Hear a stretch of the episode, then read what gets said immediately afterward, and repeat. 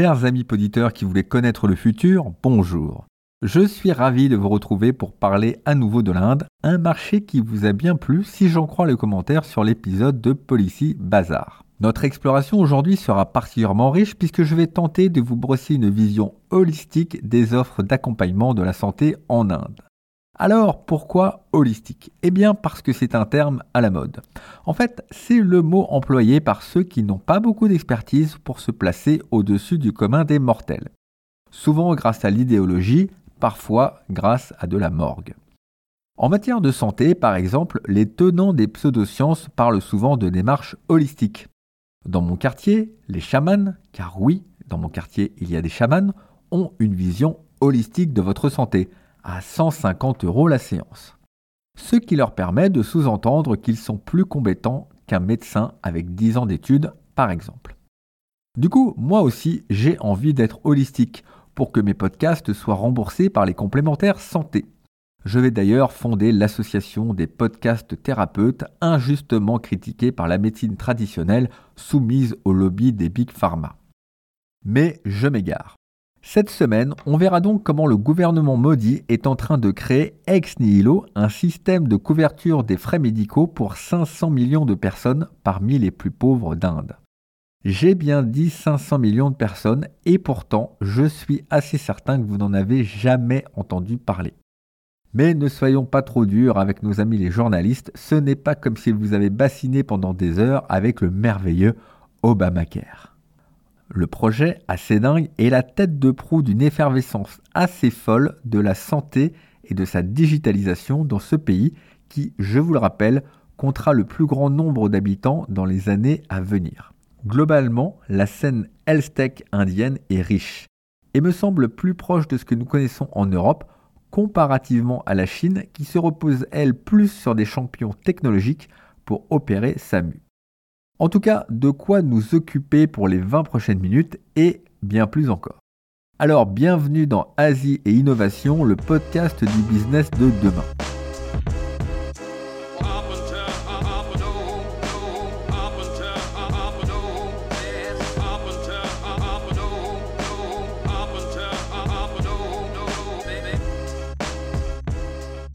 Pour débuter cet épisode, une précision sur les chiffres que je vais vous rapporter par la suite.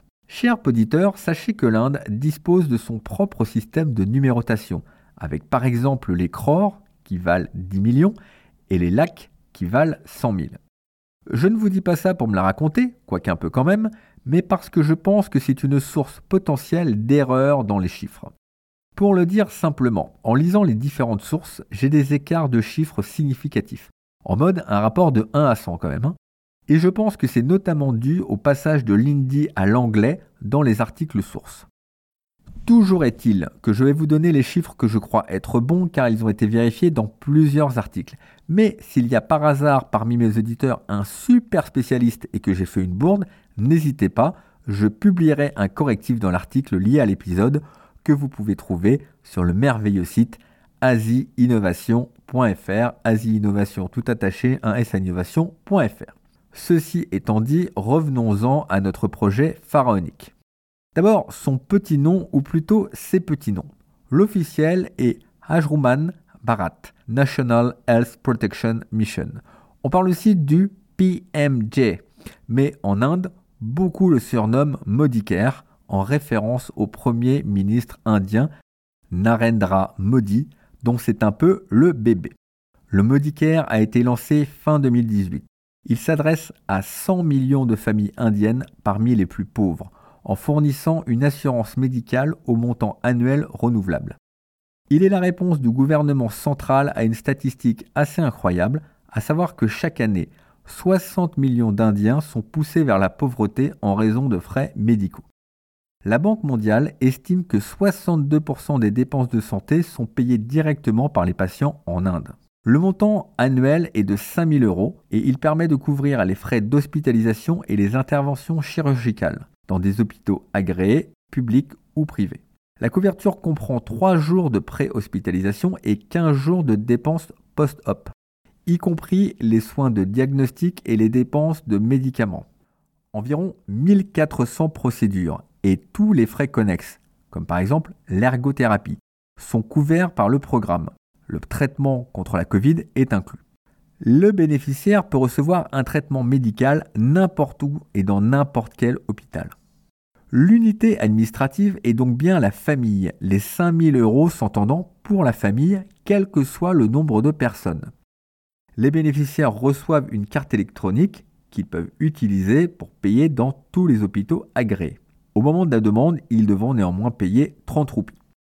Il est très intéressant de savoir que ce programme s'inspire d'initiatives similaires en Chine, en Thaïlande et en Corée du Sud. Pour une raison que je ne m'explique pas, les Indiens n'ont donc pas jugé opportun de copier notre chère, très chère sécurité sociale. Le résultat final, considéré comme vraiment spécifique aux besoins indiens, s'inspire de l'infrastructure informatique du régime chinois, du mécanisme de prévention et de détection des fraudes employé par les Thaïlandais, et de l'utilisation par la Corée des données générées par les patients pour introduire de l'intelligence artificielle dans les soins de santé. Pour parvenir aux fameux 500 millions, le programme doit couvrir tout le pays, mais comme je vous l'expliquais dans l'épisode sur Policy Bazar, l'Inde est une multiplicité de gouvernements locaux. L'objectif cible est donc bien d'unifier sous ce programme tous les autres programmes. Les États doivent donc accepter de mettre en œuvre cette proposition centrale, ce qui n'est pas une sinécure, notamment dans ceux qui disposent déjà de leur propre programme. Au lancement en 2018, 20 États se sont engagés à y adhérer. Je vous rappelle, en Inde, 28 États et 8 territoires. Il y a eu depuis des entrées, des sorties, mais on doit être à peu près à deux tiers des États qui sont dedans. J'avoue humblement avoir eu la flemme de faire le calcul exact, je me demande d'ailleurs si j'irai en enfer pour ça. En mai 2020, Narendra Modi a annoncé que le programme avait déjà bénéficié à plus de 10 millions de personnes pour un total d'un milliard et demi d'euros de dépenses, et que le nombre d'hôpitaux agréés était de 24 500. On n'est pas encore aux 500 millions, mais en tout cas, on est sur une pente ascendante, même si des cas nombreux de fraude sont déjà remontés de la part des hôpitaux privés, grande, grande classe. Voilà pour la sécu indienne et avant de continuer cette exploration, notre interlude, pourquoi si tu n'es pas abonné à Asie et Innovation, tu as raté ta vie?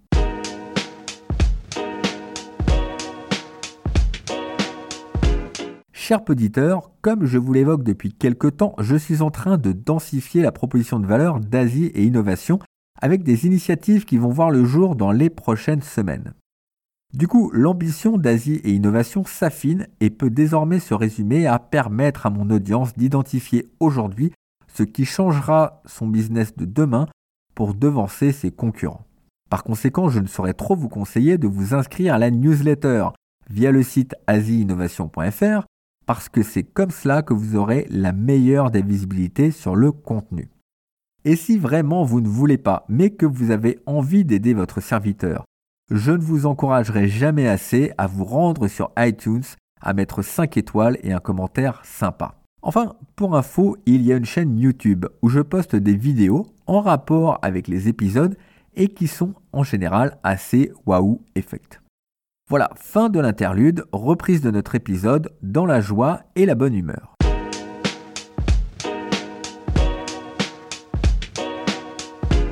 Comme vous le savez, l'Inde, c'est le charme de la démographie. Parmi les multiples défis auxquels doit faire face le pays, la santé est l'un des plus importants avec trois axes principaux. Le poids accru des maladies chroniques, la faible disponibilité des médecins par habitant et la faible accessibilité aux infrastructures de santé.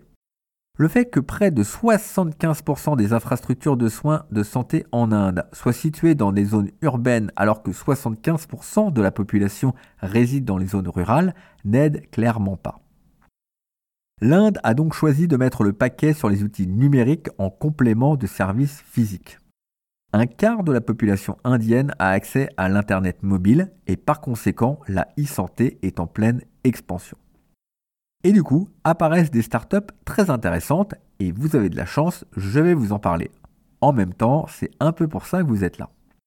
Selon le rapport mondial sur la tuberculose 2019 de l'OMS, l'Inde compte le plus grand nombre de patients souffrant de cette maladie dans le monde.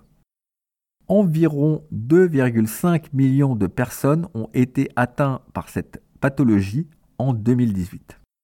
Docturnal, une medtech créée en 2016, s'est spécialisée dans les solutions pour détecter les maladies pulmonaires. Elle a lancé une application mobile de dépistage, Timbre, qui diagnostique la tuberculose chez un patient en enregistrant le son de sa toux.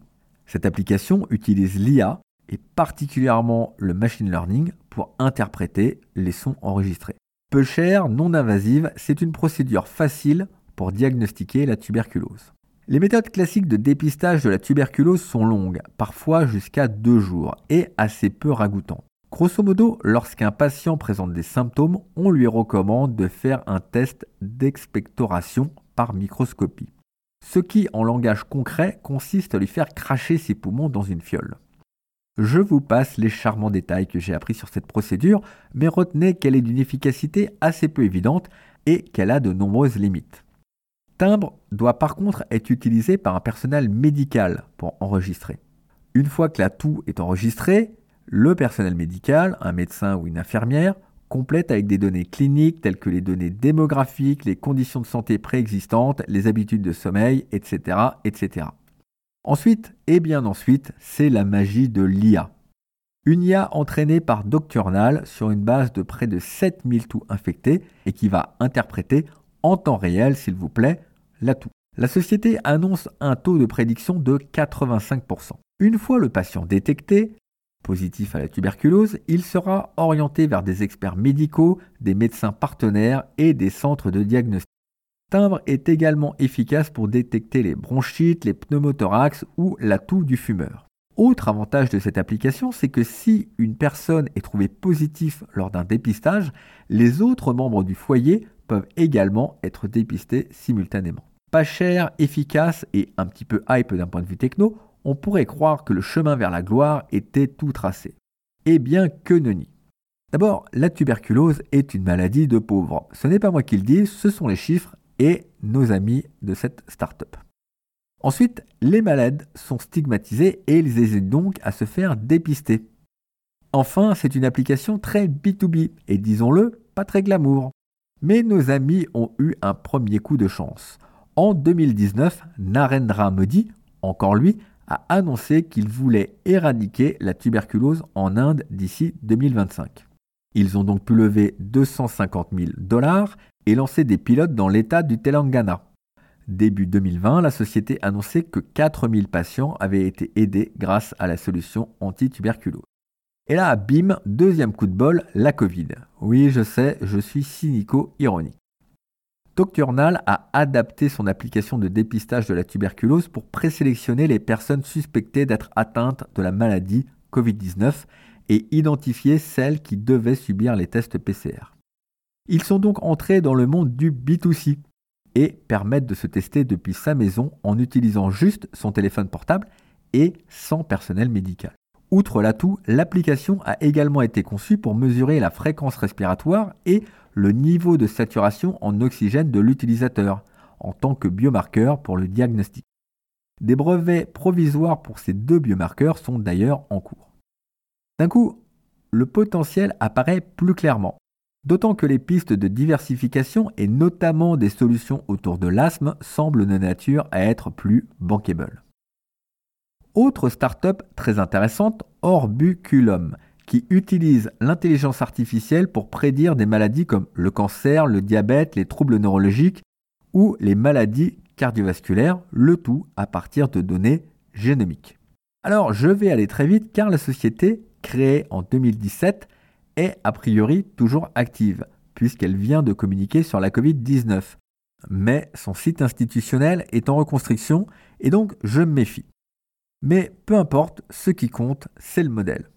La promesse est donc la suivante en prenant l'exemple du diabète. D'abord, sachez mes chers auditeurs que le diabète en Inde, ça ne rigole pas, mais ça ne rigole pas du tout. On parle de 12% de diabétiques. En France, c'est 5% et aux USA, c'est 9%. Le process utilisé par nos amis de cette startup Orbuculum est assez simpliste. Le patient prélève un peu de sang via le kit fourni et ensuite on analyse son exone. L'exone, c'est la partie de l'ADN qui code nos fonctionnalités. Et pour la petite histoire, ça ne représente que 1,2% de notre ADN. Et pourtant, ça représente un paquet de données à analyser et à interpréter, et c'est là que l'IA intervient. En gros, si j'ai bien compris, elle identifie les mutations de l'exone dont on sait qu'elles provoquent telle ou telle maladie. Ainsi, si le patient est trouvé prédiabétique, il pourrait être mis sous un régime de traitement préventif. Et ça marche évidemment pour la Covid avec des prédispositions génétiques qui pourraient expliquer un certain nombre d'écarts au niveau mondial. Clairement, on approche doucement mais sûrement de bienvenue à Gataka. Elle est pas belle la vie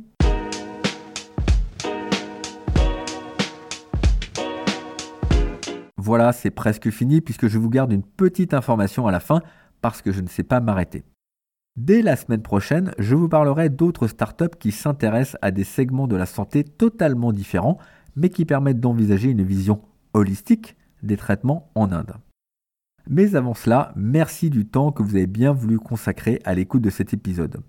En particulier, une petite dédicace à un auditeur allemand qui m'a récemment dit qu'il trouvait plus fun d'écouter mon podcast pour apprendre le français plutôt que de faire des cours classiques.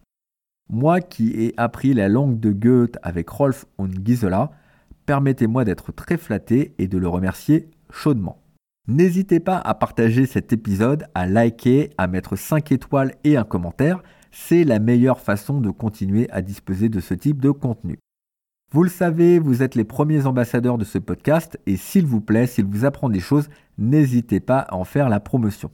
Et bien évidemment, il faut absolument, absolument vous inscrire à la newsletter. Allez, l'info en plus. Alors l'info en plus, ce sont surtout des chiffres en plus qui concernent l'un des États indiens, le Telangana. Le Telangana abrite près de 800 entreprises pharmaceutiques biotechnologiques, dont la valeur est estimée à 50 milliards de dollars. Le gouvernement du Telangana a pour objectif de doubler ce chiffre pour le porter à 100 milliards de dollars, générant ainsi des emplois pour près de 400 000 personnes. Près d'un tiers des vaccins produits dans le monde proviennent d'Hyderabad, la capitale du Telangana. Des géants mondiaux de l'industrie pharmaceutique tels que Novartis, GSK, Johnson Johnson ont déjà établi leur filiale.